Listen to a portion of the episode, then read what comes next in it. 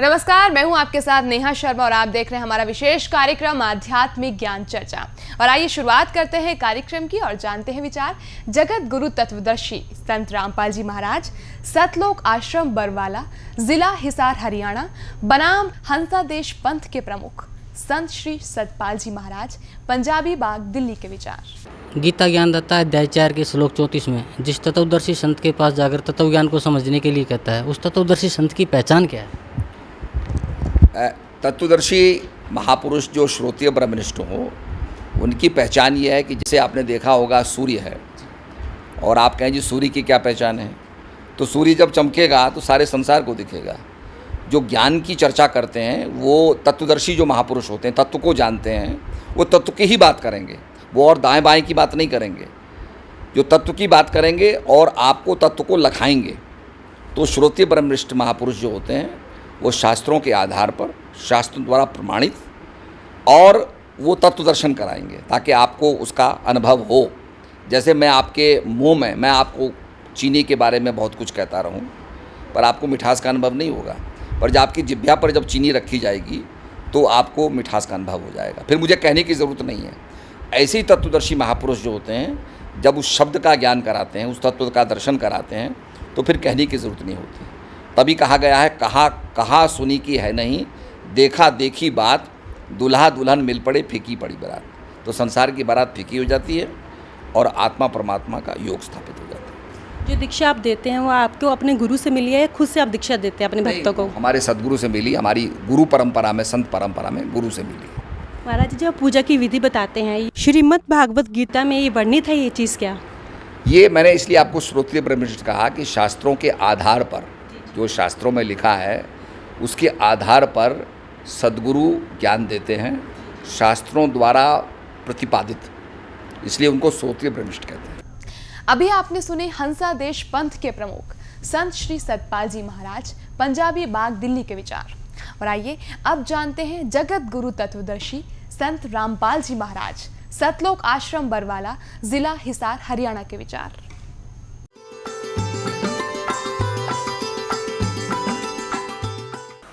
सतगुरुदेव की जय।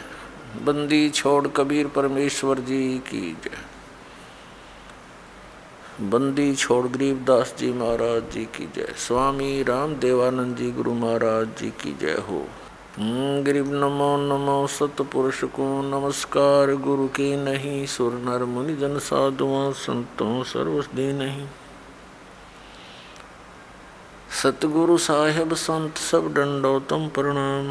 आगे पीछे मध्य हुए तिनको जा कुर्बान। श्री सतपाल जी महाराज जी से प्रसन्न किया गया कि तत्वदर्शी संत की क्या पहचान है, ये स्वीकार करते हैं कि तत्वदर्शी संत वो होगा जो सदग्रंथों के अनुसार ज्ञान देगा और भक्ति विधि बताएगा। अब सदग्रंथों में कौन सी विधि है और कौन सा ज्ञान है जिससे श्री सतपाल जी और श्री हंस जी महाराज जो इनके पूज्य गुरुदेव जी थे और श्री प्रेम रावत जी जो अमेरिका के अंदर अधिकतर रहते हैं, जो इनके छोटे भाई हैं, ये शास्त्र विधि त्याग कर मनमाना आचरण कर रहे हैं और शास्त्र विरुद्ध ज्ञान दे रहे श्री ये कौन सा मंत्र देते? हंस मंत्र देते। हंस मंत्र श्रीमद् भगवत गीता में कहीं पर वर्णित नहीं है। वेदों में कहीं पर वर्णित नहीं है कि ये इस नाम से जीव का मोक्ष होगा। और देखिएगा गीत श्रीमद् भगवत गीता हमें कौन सा मंत्र जाप करने को कहते हैं? और ये कौन सा जाप कराते रहे इनके पूज्य गुरुदेव जी? इन्हीं के पुस्तकों से देखिएगा। अब आदि नाम कौन सा है? जैसे सनातन, आदि मन सनातन मंत्र। सार नाम, सार शब्द, गीता जी अध्याय नंबर सत्रह के श्लोक नंबर तेईस में। उस आदि नाम का संकेत है। ओम तत्सत इति निर्देश है, ब्रह्मण तिर्विद समर्थ। है ब्राह्मणा तेन वेदा च यगा च विहिता पुरा। ओम तय ब्रह्म का है। जो गीता जी अध्याय नंबर आठ के श्लोक नंबर तेरह में कहता है कि ओम इति एकाक्षरम, ब्रह्म व्यवहारण माम अनुसमरण यह प्रयाति तजन देहम स याति परमाम गतिम मुझ ब्रह्म का, क्योंकि गीता ज्ञानदाता श्री कृष्ण में बोल रहा है, वो ब्रह्म, जो विष्णु और ब्रह्मा और शिव जी के जो पिताजी हैं, उसने प्रतिज्ञा कर रखी है कि मैं कभी किसी के समक्ष अपने ओरिजिनल रूप में नहीं आऊँगा। इसलिए गीता जी दया नंबर सात के श्लोक नंबर चौबीस पच्चीस में कहता है कि ये बुद्धिहीन जन समुदाय, मुझ अव्यक्तम व्यक्तिम आपनम मननते अबुझा मुझ अव्यक्त को मैं छुपा रहता हूँ अपनी योग माया से, मैं किसी के समक्ष नहीं आता। और ये बुद्धिहीन मुझे मनुष्य रूप में श्री कृष्ण मान रहे होंगे आई एम नॉट कृष्ण वो तो कृष्ण में बोल रहे थे, फिर कृष्ण जी से बाहर निकल कर इतना स्वरूप दिखाया, कृष्ण जी दिखे नहीं अर्जुन ने। केवल वो उसका प्रकार, ये कहते हैं भगवान ज्योति है। और अर्जुन ने भी भगवान की ज्योति देखी। अर्जुन ने तो ज्योति प्रकाश, उस ज्योत स्वरूप, उस साकार भगवान को देखा था। उसके शरीर का प्रकाश था इतना, हज़ारों सूर्य जितना।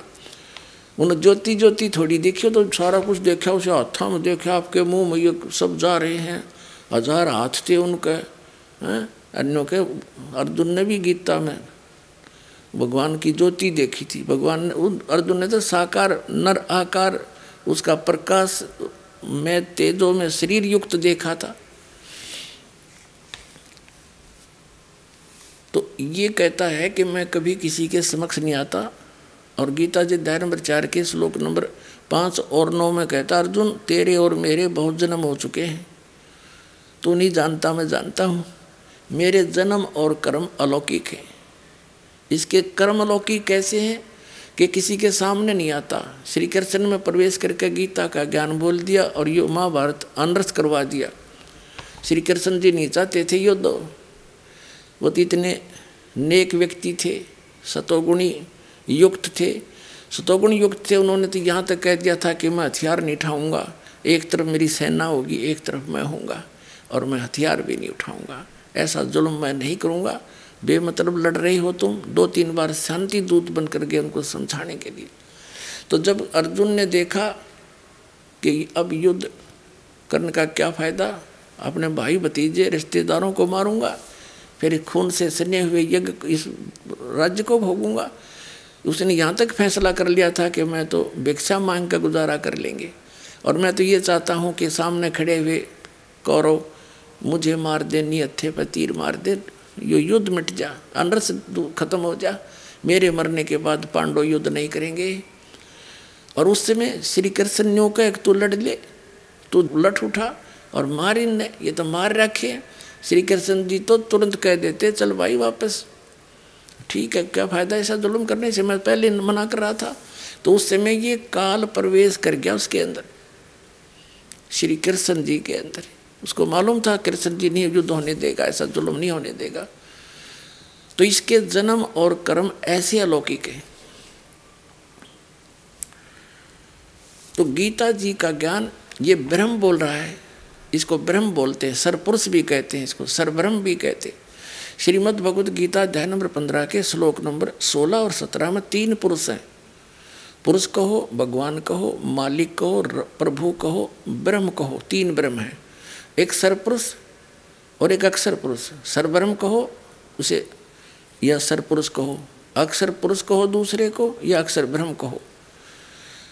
और ये दोनों ही और इनके अंतर्गत जितने प्राणी हैं सरपुरुष और अक्षर पुरुष और इनके अंतर्गत जितने भी प्राणी हैं, ये सभी नासवान इनकी जन्म मृत्यु होती है। ये स्वयं भी स्वीकार करता है, मेरे और तेरे बहुत जन्म हो चुके सरपुरुष सरब्रह्म इस ज्योत स्वरूपी निरंजन भी कहते हैं, इसको काल भी कहते हैं।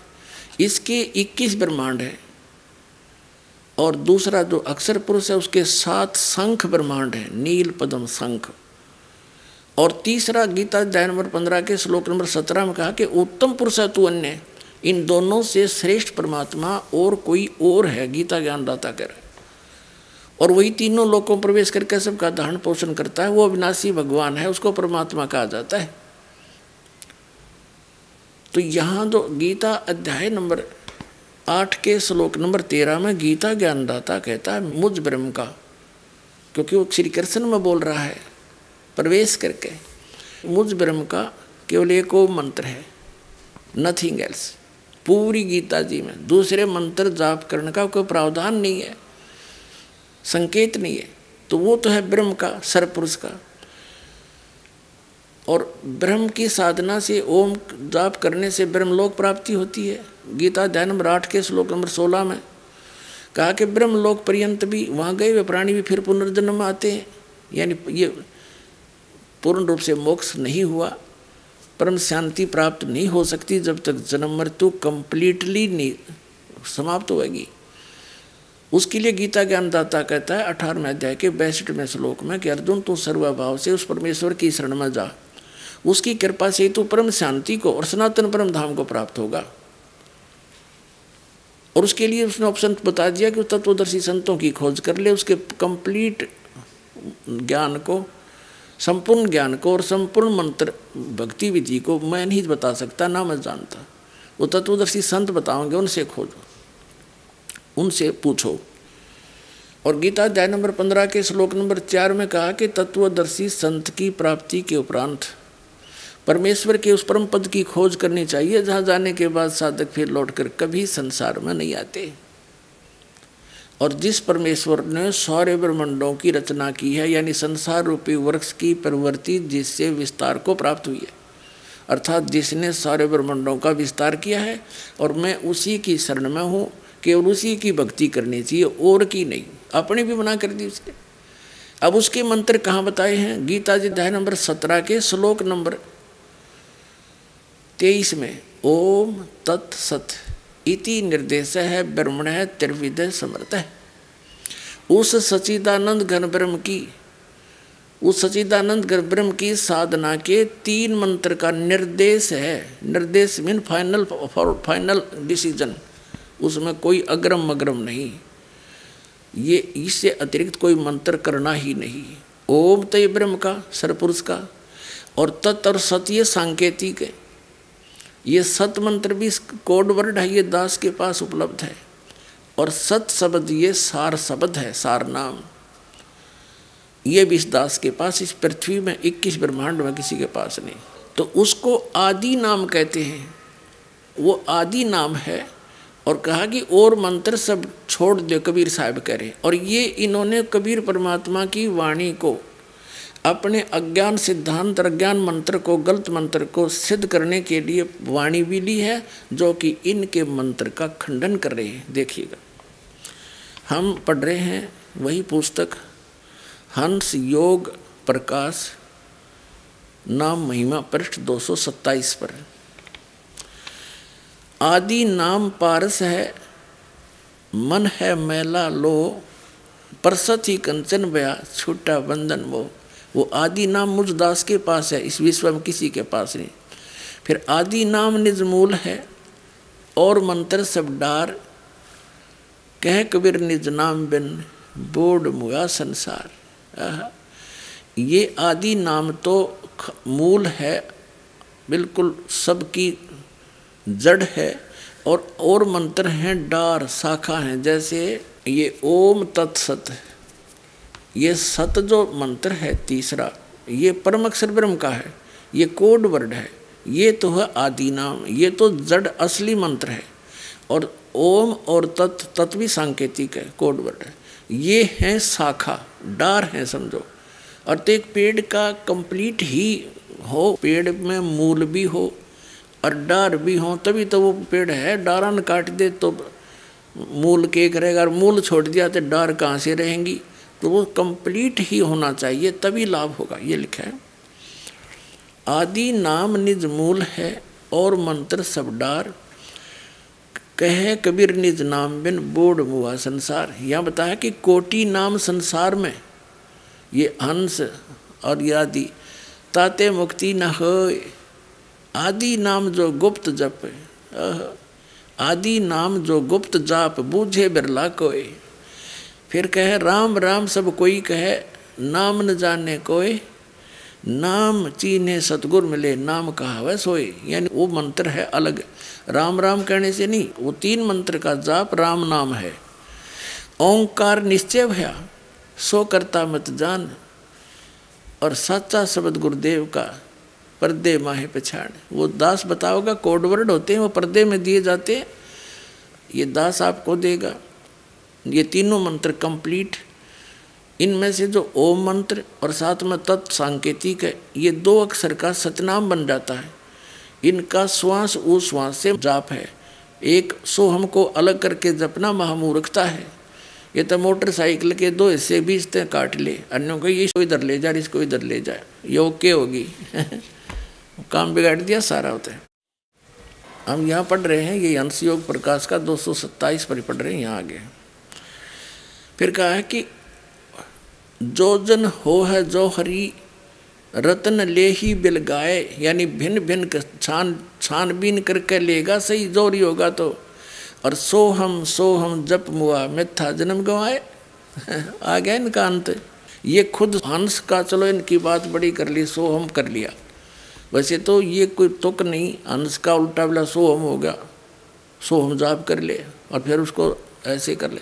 तो परमात्मा कबीर जी की वाणी जो इन समर्थन में ली है यह इनके उस उपदेश का खंडन कर रही है, इन्हीं की पुस्तक में, कि सोम सोम, जब मेरे व्यर्था जन्म गंवाया।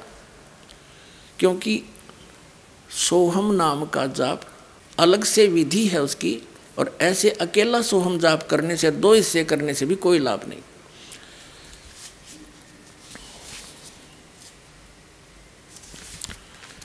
अब ये क्या बताते हैं, अन्य क्रियाएँ बताते हैं एक प्रकाश क्रिया, आँखें बंद करके प्रकाश देखे और कान बंद करके दोनों सुने और जीव्या को उलट के तालू पे ला ले।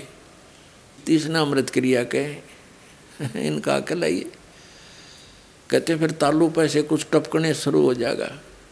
न तो मुँह में सारे में लाल भरी है, राल, ये सारे टपके।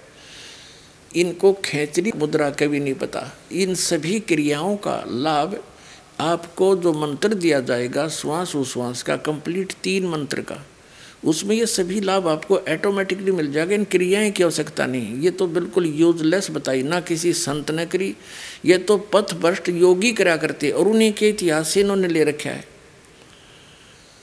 उपनिष्ठ क्या है? उपनिष्ठ एक ऋषि विशेष का अपना अनुभव है। जैसा भी उसने अपने सारे जीवन में भगवान की भक्ति करके जो उपलब्धि हुई, और यदि उस ऋषि का अनुभव वेदों से नहीं मिलता है तो यूजलेस है।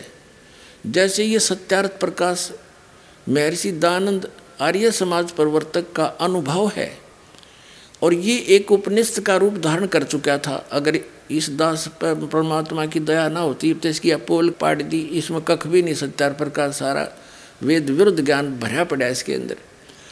तो इसकी ऐसी स्थिति होगी थी, श्रद्धालु लोगों ने वेदों को पढ़ना ही छोड़ दिया था। ये मानकर के महर्षि दानंद वेदों का विद्वान था और इन्होंने जो साधना की, वेद अनुसार की है।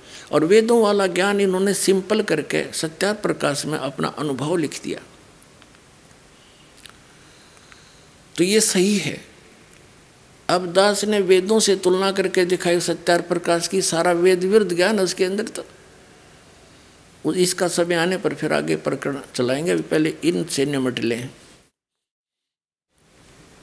तो ये जो उपनिषदों से इन्होंने क्रियाएँ ली हैं, ये उन ऋषियों की अपना अनुभव है जो वेद ज्ञानहीन थे, तत्व ज्ञानहीन थे। उनको वेदों का ज्ञान नहीं था और अन्य साधना करके अपना जीवन नाश करके आने वालों के लिए वह छाप छोड़ के बना का अपना अनुभव।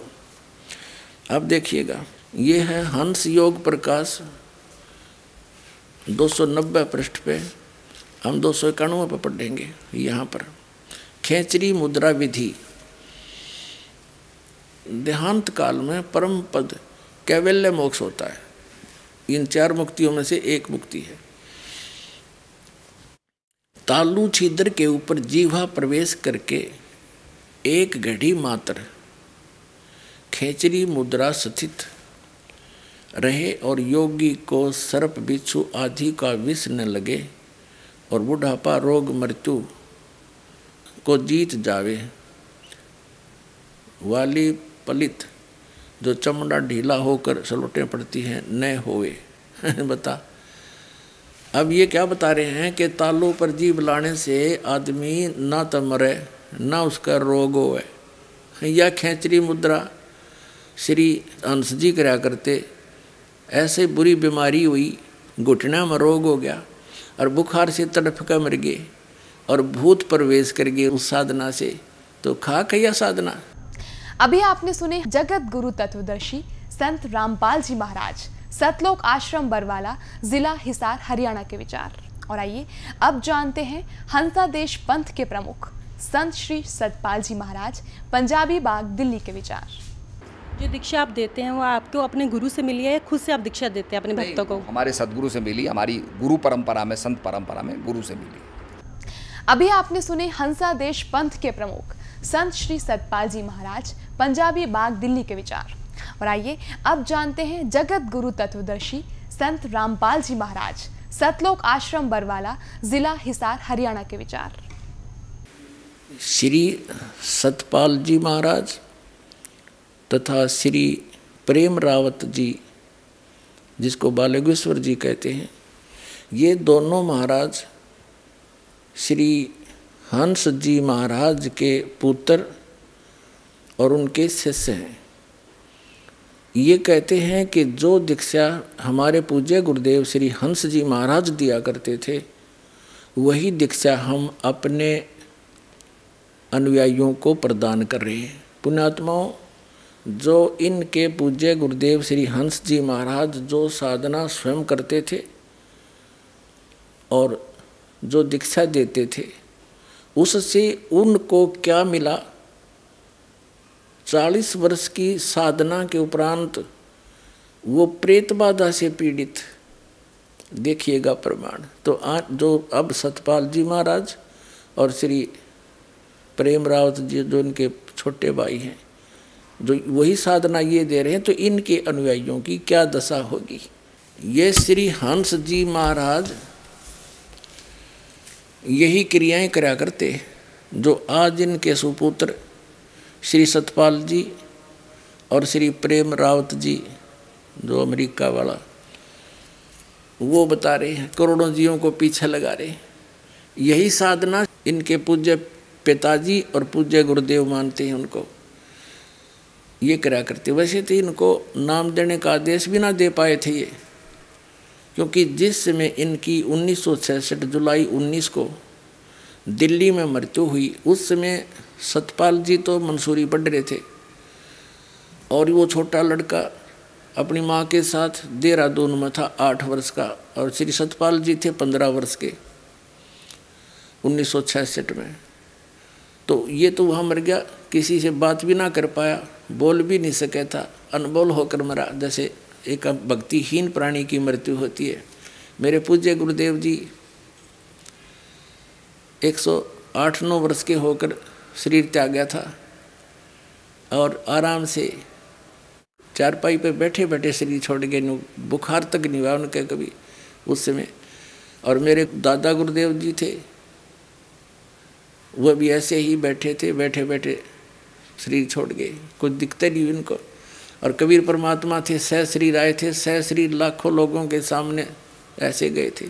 और भी यहाँ बहुत से भक्त ऐसे हैं जो ऐसे बात करते करते चप्पते ही चले जाते हैं।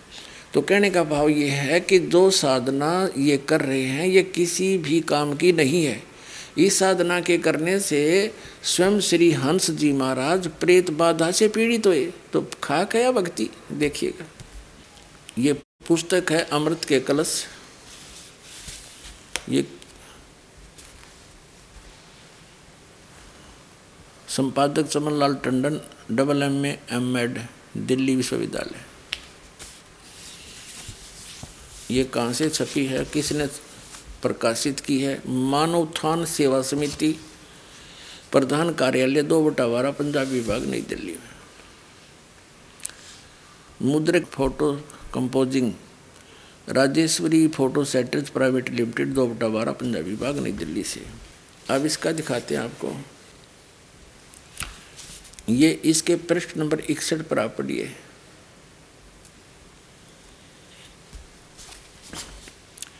सन 1922-23 में श्री महाराज जी को उपदेश हुआ, नाम लिया इन्होंने। एक स्वरूपानंद महाराज से नंगली वाले थे। और 1926 में गुरु महाराज ने उन्हें उपदेश देने की आज्ञा दे दी। उपदेश प्राप्त करने के पश्चात श्री महाराज जी, गुरु महाराज की शरण में रहकर उनकी आज्ञानुकूल साधना में प्रचार में अपना जीवन को लगा दिया। उपदेश के पश्चात श्री महाराज जी ने अपने गाँव के पास उत्तराखंड की तपोभूमि में कई वर्ष कठोर तप और भजन किया। मानव उत्थान सेवा समिति श्री सतपाल जी महाराज की प्रेरणा से हंस स्मृति में वहाँ एक स्मारक बनाने का फैसला कर चुकी है। अब हम ये बताना चाहते हैं कठोर तप किया। और भोजन किया। क्या खाओ तप किया और कौन सा भजन किया? गीता जी अध्याय नंबर सत्रह के और श्लोक नंबर अभी दिखाता हूँ, क्योंकि ये ये रह रह कर मार, मरना पड़ेगा, जब भी पुराना पेंट उतरेगा और तब ओरिजिनल टेकेगा। अब दिखाते हैं गीता जी अध्याय नंबर सत्रह में और श्लोक नंबर ये दिखाते हैं आपको। उसमें कहा, ये देखिएगा, श्रीमद भगवत गीता। गीता प्रेस गोरखपुर से प्रकाशित है। जयदयाल गोविंद का इसके अनुवादक है। सत्र में अध्याय का ये पाँच से शुरू करते हैं। ये पांचवा श्लोक है। जो मनुष्य शास्त्र विधि से रहित केवल मन कल्पित घोर तप को तपते हैं दम्भ और अहंकार से युक्त, कामना, आसक्ति और बल के अभिमान से युक्त हैं। ये छठे में, पांचवा आपने पढ़ लिया। वे श्री रूप से सचित मुझ भूत समुदाय को और अंतकरण सचित मुझ परमात्मा को भी करस करने वाले हैं। मुझे भी दुखी करते हैं, ऐसा घोर तप, कठोर तप करने वाले अज्ञानियों को तो असुर स्वभाव के जान। बता। गीता अध्याय नंबर सोलह के श्लोक नंबर तेईस में कहा है कि शास्त्र विधि को त्याग कर जो मनमाना आचरण करते हैं, उनकी ना तो कोई मोक्ष हो, गति हो, ना तो उनको गति प्राप्त हो, ना उनका कोई सुख हो और न ही कोई सिद्धि प्राप्त हो, ना उनकी परम गति हो। तो यूजलेस तो इन्होंने शास्त्र विधि त्याग कर मनमान ने अपने कल्पित घोर तप किए साधनाएँ की तो जिससे इसकी क्या दुर्गति हुई? क्या हाल हुआ श्री हंस जी का, देखिएगा। अब हम आगे हैं वही पुस्तक अमृत के कलश और पुस्तक इकसठ पृष्ठ पे। यह पढ़ लिया आपने कि 1923 में इन्होंने दीक्षा प्राप्त की। बाईस तेईस में श्री हंस जी महाराज को उपदेश हुआ और 1926 में इनको नाम दान करने का आदेश दे दिया उस स्वरूपानंद जी नंगली वाले ने। और फिर इन्होंने उत्तराखंड में कई वर्ष तक कठोर तप और भजन किया, भजन खा किया, है? हंस हंस, यहाँ पे कह रहे हैं, जीव का, जीव को हंस कहते हैं जो शरीर छोड़ कर जाता आदमियों का हंस उड़ गया इसका। वो जीव उड़ गया। जीव उड़ गया तो जीव की पूजा जीव कर रहा है। जीव जीव जीव जीव। उसने दो भाग कर ले चाहे एक कर ले। हंस को चाहे जीव को इनके शब्दों में। अब इस साधना को चालीस वर्ष करने के उपरांत श्री हंस जी महाराज को प्रेत बाधा का शिकार होना पड़ा। जब भूत भी नहीं हटे इन तय इन साधनाएँ तो खा के इनकी भक्तिया अब देखो, इसके तीन सौ तिरासी पृष्ठ पे। ये अमृत के कलश पुस्तक चल रही है, तीन सौ तिरासी पृष्ठ पे। उन्नीस सौ तिरसठ में 1923 में नाम लिया, उन्नीस में 40 वर्ष के उपरांत कुछ लोगों ने उन्नीस में कुछ लोगों ने महाराज जी पर झूठे मुकदमे कर दिए। नाना प्रकार के झूठे इल्ज़ाम उन पर लगाए गए। फिर महाराज जी को कचहरी में बुलाने के लिए, एवं उनका निरादर करने के लिए, मान हानि करने के लिए बहुत से षड्यंत्र रचे गए। श्री महाराज जी उन दिनों बम्बई में थे। श्री महाराज जी को कचहरी में न जाना पड़े, इसके लिए उनको अस्पताल में भर्ती कर दिया। गया। जब महाराज जी ने कहा कि तुम मुझे अस्पताल में क्यों दाखिल कर रहे हो तो कहा कि महाराज जी, आपके नाम के सम्मन जारी हो गए हैं और आपको दिल्ली कोर्ट में बुलाया है। महाराज जी ने कहा, लेकिन मैं बीमार तो हूँ नहीं, यह तो झूठ ही होगा। तब जब डॉक्टर आएँगे और मुझे देखेंगे तो कहेंगे कि इन्हें तो कुछ है ही नहीं, मैं जूठा पड़ जाऊँगा। सुबह महाराज जी को भर्ती किया गया। शाम को डॉक्टरों ने आकर महाराज जी को देखना था। जैसे ही महाराज जी लेटे तो महात्मा रामानंद जी भी साथ ही उसी कमरे में लेट गए, कमरे में लेट गए नीचे। एक दो घंटे पश्चात महात्मा रामानंद जी सो रहे थे। उन्होंने हाय हाय की आवाज़ सुनी। वे उठे और महाराज जी से पूछा क्या बात है महाराज जी? अंश जी से पूछा, महाराज जी की जीप निकल रही थी जीप बार को आई हुई थी, आँखें लाल हो रही थी और जिसम भट्टी की तरह जल रहा था।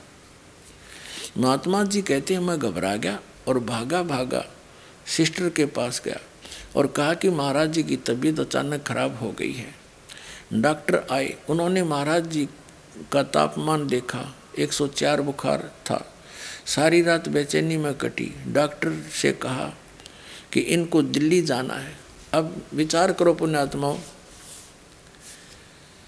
104 बुखार में जीभ निकला करे, उसमें भूत आ गया, है, और भूत बढ़ गया। लाल आँख होगी, जीभ बाहर निकल आई, और हॉय हॉय कर रहा तो उसमें प्रेत आ गया। देखो आगे कंप्लीट स्पष्ट हो जाएगा। अब हम तीन सौ तिरासी पर आ गए हैं। इनका इनका तो सम्मन आया हुआ है। डॉक्टर से कहा, इन्होंने दिल्ली जाना है। डॉक्टर ने कहा कि इस हालत में ये दिल्ली नहीं जा सकते सकते। झट डॉक्टर ने एक मेडिकल सर्टिफिकेट दे दिया। महाराज जी की तबीयत लगभग एक महीने के लिए खराब रही। वो भूत रहा एक महीने। हम सब लोग घबरा गए। कभी कभी कभी कभी बुखार इतना तेज़ हो जाता था कि महाराज जी की आँखें एकदम लाल हो जाती थी। जब कुछ दिनों के बाद महाराज जी होश में आए तो महात्मा रामानंद जी ने कहा, यानी बेहोश थे हुए एक महीने तो अचेत पड़े रहे। वो भूत लौटा रहा उसमें। वो तो इसको परेशान करा, दे ही तोड़ दी, इसकी बुढ़ेगी देख, हम घबरा गए। महाराज जी की आँखें एकदम लाल हो जाती थी। कुछ दिनों के बाद महाराज जी होश में आए तो महात्मा रामानंद जी ने कहा, महाराज जी, आप तो अच्छे भले सो रहे थे, एकदम। आपको क्या हो गया? इतनी आपकी हालत कैसे खराब हो गई? तो महाराज जी ने कहा कि जैसे मैं लेटने लगा तो मैंने कहा, हे गुरु महाराज, अब मेरी लाज आपके हाथ में है। ये लोग झूठे मुकदमे बनाकर मुझे कचहरी में खड़ा करना चाहते हैं। मैं बीमार तो हूँ नहीं नहीं हूँ। ये लोग झूठा मेडिकल सर्टिफिकेट भेजेंगे। तो यह तो झूठ ही होगा। बस जैसे ही यह मन में आया और मैं लेटा तो मुझे बुखार चढ़ना शुरू हो गया और उसी से आज मेरी हालत होगी। गुरु महाराज जी ने मेरी लाद रखी और सचमुच मुझे बीमार कर दिया। हम विचार करो पुण्यात्मा, गुरु महाराज स्वस्थ कराया करें कि बीमार कराया करें? इनके गुरु महाराज भी भूत बन रहे। जब इन्हें याद किया, वो वो भूत आ बढ़िया इसमें। और जब ऐसा बुरा हाल भूत प्रेत बाधा से होता है, एक महीने तक उसकी ब्रन मट्टी रही, खावे न पीवे, होश में नहीं आया। आगे देखो, फिर वो भूत कैसे निकाला गया, देखिएगा। गुरु महाराज ने मेरी लाज रख ली। मुझे सचमुच बीमार कर दिया। कुछ प्रेमियों ने कहा, शायद लोगों ने जादू टोना कर दिया है। महाराज जी कभी कभी पीड़ा में कराते थे। हाय, मैं मर गया। वाह, भाई, वाह। देखा? हाय, मैं मर गया। यानी ऐसी हालत, अरे ये नो कह रहे थे, इस खेचरी मुद्रा करने से रोग निकट नहीं आवे, बुढ़ापा निकट नहीं आवे, सलवट नहीं अपने शरीर में। के आगे अड़ीवा इनकी साधना? क्या आडे अड़ीवा? ये देखिएगा। हाय, मैं मर गया। और बहुत कमज़ोर हो गए थे। हो गया। एक गुजराती बाई, एक पंडित को लाई, जो ऊपरी हवा का इलाज करता था। भूत का डनिया बुलाया, फिर जाड़े लड़ियाँ। हाँ देखो, ऊपरी हवा का इलाज करता था। तो उसने महाराज जी को देखकर कहा कि, अरे, इनको तो किसी ने कुछ कर दिया है। और ये तभी ठीक होंगे जब इनकी नज़र उतारी जाए और चौराहे की पूजा की जाए। पंडित जी ने एक मंत्र बताया जो नज़र उतारते समय बोला जाएगा। सारी सामग्री मंगाई गई और पंडित जी को उसकी दक्षिणा दे दी गई। वो जाड़े लानी है कि वो विधि बताया गया, ऐसे कर लियो। वो विधि बता गया, ये मंत्र बोल दियो, ये ऐसे ऐसे सामग्री लाओ, मटके में घड़े में रखो और रात के बारह बजे चौराहे पर रखा यो भूत। जब प्रसन्न होगा, जब इसका पीछा छोड़ देगा तुम्हारे गुरु जी का। देखो, सारी सामग्री मंगाई और पंडित जी को उसकी दक्षिणा दे दी गई। और महात्मा रामानंद जी जो स्वयं ब्राह्मण परिवार के हैं, उन्होंने इस कार्य को अपने हाथों में लिया। लगभग पाँच सात प्रेमी वहाँ पर थे, हॉस्पिटल के कमरे में रात को। रात के बारह बजे उस सामग्री को एक कलश में रखकर, चौराहे में रखना था। रामानंद जी ने नज़र उतारने के बाद कहा कि कौन मेरे साथ चलेगा? सभी भयभीत हो रहे थे। ये चेले डर गए, भूता थे। सभी भयभीत हो रहे थे। अंत में उन्होंने डांट कर कहा, अरे, डरते क्यों हो? मैं भी तो चल रहा हूँ। क्या भूत हमें खा लेगा? वो भूत का डैव में थे और मटके में लेकर चले उसको फिर। अंत में उन्होंने एक दूसरे महात्मा को तैयार किया। घनघोर वर्षा हो रही थी, तेज हवा चल रही थी। जैसे ही महात्मा जी कमरे से बाहर निकले यानी रामानंद उस गढ़े नरभूत ने लेकर। तो तेज आंधी से दरवाजे ने इतनी आवाज़ की और हवा के अंदर आने से महाराज महाराज जी ज़ोर से चिल्लाए। कौन चिल्लाया? हंसराज जी चिल्लाए। वो रामानंद ठाकर भूत ने लेकर चलिया दरवाज़ा खोला, उसको एकदम बड़ाक देसी लागी, तेज हुआ था और डोके महाराज जी चिल्लाए, अंश जी चिल्लाए, फिर किलकी मारी भूत ने। देखो, जैसे ही महात्मा जी कमरे से बाहर निकले तो तेजान जी से दरवाजे ने इतनी आवाज़ की और हवा के अंदर आने से महाराज जी, यानी हंस जी भी ज़ोर से चिल्लाए तो रामानंद जी भी काँप उठे और डर गया और उनका जाड़े लड़िया भी डर गया और भयभीत तो उठे और मन में यह ख्याल आया कि फिर वापस कमरे में चलें, लेकिन फिर धैर्य बाँध कर और नाम का सुमन करते हुए, नाम खाक था तुम्हारे पास? हंस हंस, उसका भी दो भाग कर। वे चौराहे की तरफ़ उस कलश को उठाए हुए चल रहे थे। दूसरे महात्मा छाता लिए हुए चल रहे थे। चौराहे में रख कर जैसा पंडित जी ने बताया था, पीछे मुड़ाए हो गया कल्याण। इस अंश जी का ये साधना करता था ये कौन सी? अभी दिखाता हूँ जो ये सारा समुदाय करता है। आइए अब हम उन श्रद्धालुओं के अनुभव जानते हैं जो जगत गुरु तत्वदर्शी संत रामपाल जी महाराज जी से दीक्षा प्राप्त कर चुके हैं तथा उनके द्वारा बताए गए भक्ति मार्ग पर चल रहे हैं। नमस्कार सर। नमस्कार। क्या शुभ नाम है जी आप जी का? खूबी राम साहू। सर परम संत सतगुरु रामपाल जी महाराज की शरण में आने से पहले आप कौन सी भक्ति करते थे? सदगुरु संत रामपाल के शरण में आने से पहले दामा खेड़ा वाले कबीर धर्म नगर है उन्हें के बताए मार्ग पर चलते थे। कबीर धर्म को ही मानते थे। से दामा खेड़ा से आप जुड़े हुए थे क्या भक्ति देते थे वहाँ पे आपको?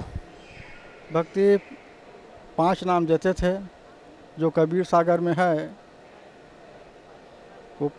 नाम की जो महिमा है वो नाम आदि नाम अजर नाम अमी नाम यही भक्ति करने को देते थे। तो जो पाँच नाम का आप सुमन करते थे आदि नाम अजर नाम अमी नाम पातालेश्वर संधु नाम इन सब नामों का आप सुमन करते थे उस भक्ति से आपको क्या लाभ मिलता था? उस भक्ति से तो कुछ भी लाभ नहीं मिला बल्कि और तकलीफ़ दिनों दिन बढ़ता ही गया। तो मेरा तो जो कुछ था, वो ठीक था, मगर हमारी श्रीमती जी की तबीयत जो है अचानक ऐसा ख़राब हुआ कि जैसा कि सिकंदर बादशाह को जलन का रोग था, पूरा बदन में जलन, बस उसी प्रकार से बदन में जलन का रोग हो गया। और हृदय में बहुत ज़्यादा दर्द हो गया। नींद भी नहीं आती थी तो बहुत बेचैन थे। तब सोचे कि अब इसका इलाज कहाँ किया जाए, किस डॉक्टर के पास। तो हृदय पर जो दर्द था तो उसके लिए हृदय रोग विशेषज्ञ के पास गए। दिखलाए तो बताया ये हृदय की गड़बड़ी के नाम से, कमज़ोरी के नाम से ये हो रहा है। तो ऐसा कह कर दवाई गोली दिए मगर कुछ भी लाभ नहीं हुआ। एक बार गए, फिर भी लाभ नहीं हुआ, दोबारा गए ऐसे चार पाँच बार गए। उनसे कुछ भी लाभ नहीं हुआ। तो फिर डॉक्टर फिर बदले, मगर किसी से भी कुछ लाभ नहीं हुआ। तो अंत में सोचा कि अब तो डॉक्टरों से ठीक नहीं हो रहा है। तो जिस तरह से सिकंदर बादशाह का जलन की व्याधि जो है परमेश्वर कबीर साहब के शरण में जाने से ही ठीक हुआ। तो हो सकता है इसका भी बीमारी किसी संत के जाने के चरण में जाने से ठीक हो जाएगा। ये सोच करके आ, वो पूज्य जो गुरुदेव थे वंशाचार्य उनके पास गए। विभिन्न साधु संतों के चरण धोते थे चरणामृत लेते थे मगर किसी भी प्रकार से वो दूर नहीं हुआ। तो जागरण चैनल देखते थे। तो जागरण चैनल में प्रभु यीशु का आशीर्वाद प्रार्थना केंद्र से प्रसारण, आशीर्वाद प्रार्थना आता था। तो उसमें उसको देखते थे। तो उसमें जो बीमार लोग थे, उनको चंगाई देने के लिए वो जो ब्रदर्स है, वो साकारा करके गिरा देते थे। और गिरने के बाद उनको पूर्ण आराम मिल जाता था। तो ये हम लोग देखे टीवी में तो भाई धर्म तो हमारा कबीर धर्म है, और ये जो देख रहे हैं, वो प्रभु ईसु मसीह का धर्म है। तो यदि बीमारी उसी से ठीक हो सकता है तो चलो भाई वहीं जाएँ। वहाँ भी गए, मगर उनसे भी हम लोगों को कुछ भी लाभ नहीं हुआ। तो ये गुरुदेव का, संत रामपाल जी महाराज का प्रवचन बहुत सालों से देख तो रहे थे, मगर ज्ञान गंगा नहीं मंगवाए थे। तो सोचे कि अब ज्ञान गंगा क्या है, हमारे धर्म के बारे में तो बता रहा है, ये कथा अच्छा है, मगर ज्ञान गंगा में क्या विशेष कथा है, ये जानने के लिए ज्ञान गंगा नाम का पुस्तक मंगवाए। तो उसको पढ़ा पढ़ा तो विभिन्न प्रकार का ज्ञान प्राप्त हुआ। उस ज्ञान के साथ साथ उसमें भटके हुए भक्तों का परमेश्वर तो कैसे कैसे भटके और उनको कैसे कैसे शांति मिला, आराम मिला, ये सब जानकारी प्राप्त हुआ। तो हम सोचे कि कथा तो बहुत दिनों से सुन रहे हैं संत रामपाल जी महाराज का। तो बीमारी तो नहीं कट रहा है श्रीमती जी का। तो हो न हो यदि इसी के द्वारा कर जाए तो बहुत अच्छा है ये सोच करके हम लोग सतलोक आश्रम बरवाला आए। तो आए, नाम लेने के बाद गुरु जी से अर्जी विनती किए कि, हे गुरुदेव ये शरीर में जलन करो, हृदय में बहुत दर्द और नींद आने, ये सब बीमारी है, डॉक्टरों से इलाज करवाया कुछ भी आराम नहीं हुआ। साधु संतों के चरण धोए, संत महंत के फिर भी आराम नहीं हुआ। तो गुरुजी ने आशीर्वाद देते हुए कहे कि बेटा, आज से अब आराम लग जाएगा, कुछ भी तकलीफ़ नहीं रहेगा। उस दिन से प्रतिदिन साठ रुपये, सत्तर रुपये की दवाई गोली खाने पर आधा एक घंटा मुश्किल से नींद पड़ता था। वो सब दवाई गोली सब बिल्कुल बंद हो गए उसी दिन से। जिस दिन आशीर्वाद दिए, उस दिन से आज तक बिल्कुल बंद हो गया। तो अब यहाँ कुछ नियम है, उसकी जानकारी नहीं होने के कारण एक दो नियम खंडित हो गया। कुछ दिन के बाद फिर दर्द शुरू हो गया। तब याद आया कि ये तो मना किए थे, ऐसे ऐसे करना। किसी का प्रसाद नहीं खाना है, किसी को दहेज नहीं देना है। तो अब ये हम सोच रहे थे कि दहेज अपनी लड़की के बारे में नहीं देना है। किसी मेहमान के आग्रह है निमंत्रण तो चलो दे दिया जाए। दस पाँच। ये सोचकर कुछ गिफ्ट दे देते थे तो उसकी वजह से फिर शुरू हो गया दर्द। तो जब दर्द शुरू हो गया, व्याकुल हो गया, तब हम सोचे कि ये नाम ज़रूर खंडित हुआ होगा, इसलिए ये दर्द फिर हो गया। तो घरे से अर्जी विनती किए कि, हे गुरुदेव, आप हमारे अपराध को क्षमा कीजिए हमसे ज़रूर गलती हुआ है। यह सोचकर घर ही में अर्जी विनती की है और आने के लिए उसी दिन तैयार हुए। तो जब तैयार हुए, बस आधा घंटा के अंदर ही उसका जो दर्द था, वो बिल्कुल बंद हो गया, आने के नाम से ही।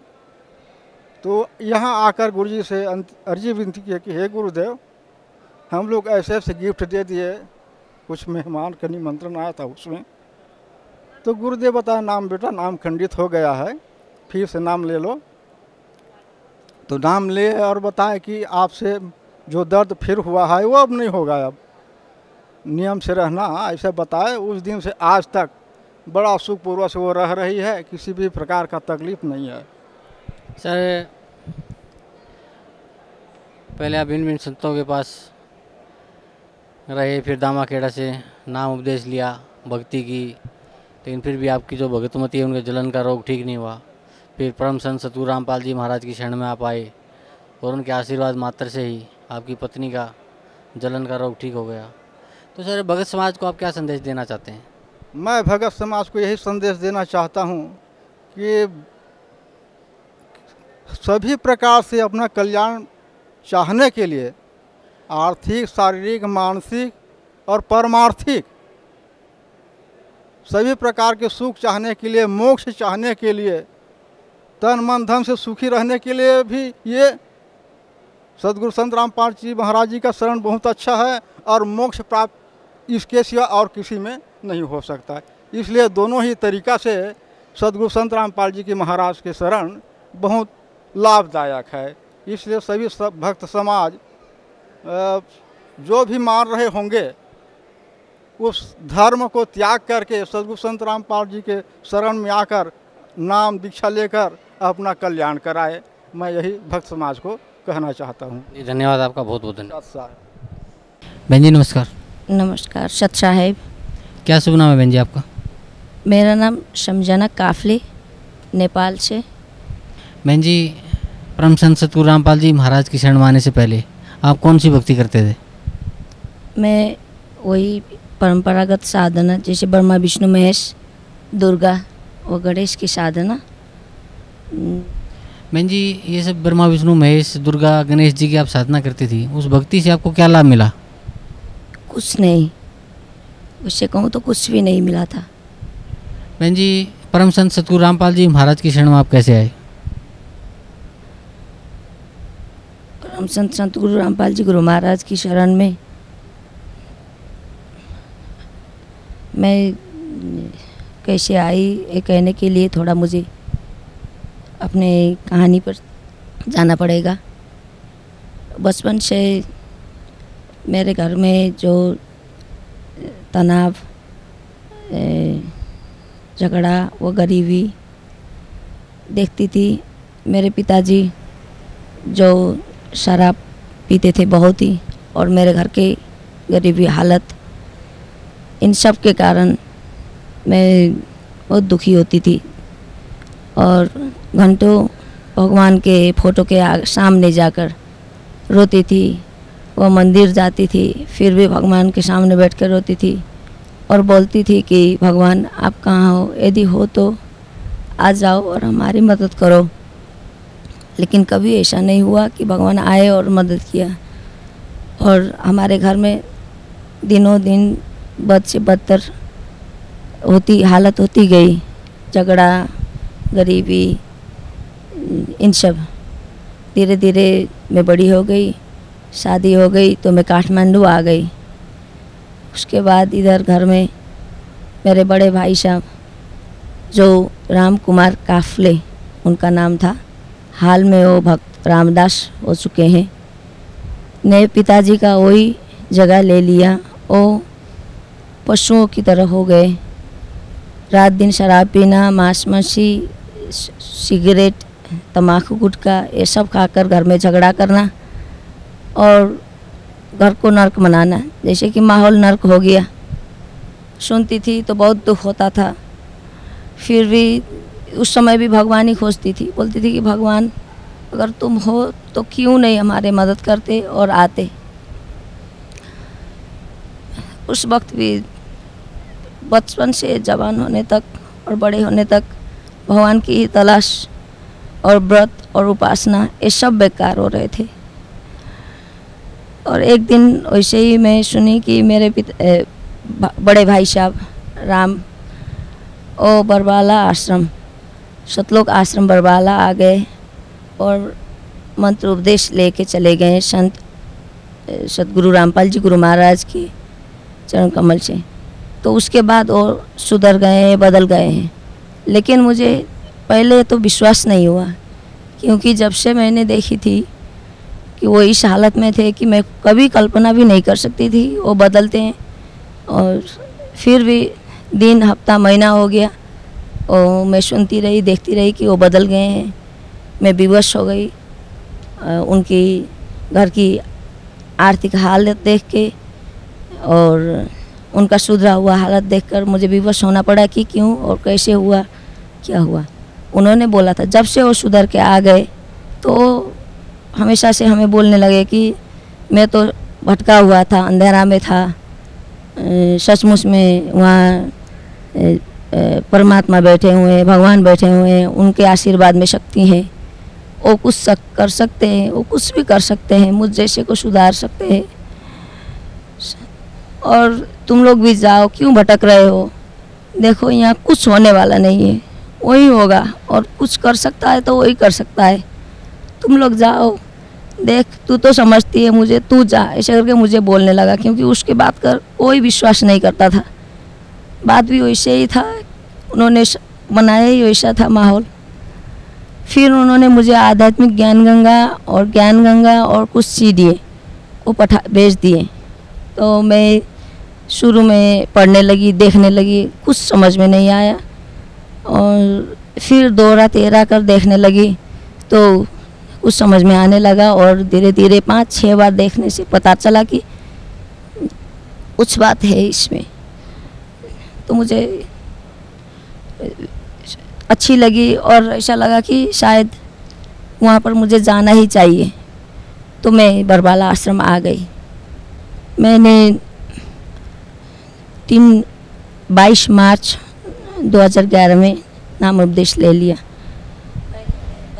पहले मेरे पति ने आके, तीन महीने पहले आके नामनन ले लिया।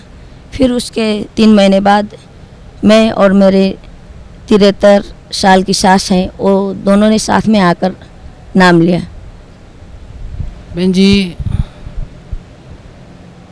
पहले आप बहुत दुखी थे, मानसिक भी, आर्थिक हालत भी ख़राब थी। घर में कलह, कलेश भी रहता था। फिर आपने परम संत सतगुरु रामपाल जी महाराज से नाम उपदेश लिया। तो जो भक्ति पूज्य गुरुदेव संत रामपाल जी महाराज ने आपको दी है, उस भक्ति से आपको क्या लाभ मिला? उस भक्ति से मिली हुई लाभ का तो मैं बयान ही नहीं कर सकती सी सबसे पहले बात तो मेरी जो बचपन की तलाश थी कि परमात्मा, भगवान कहाँ है?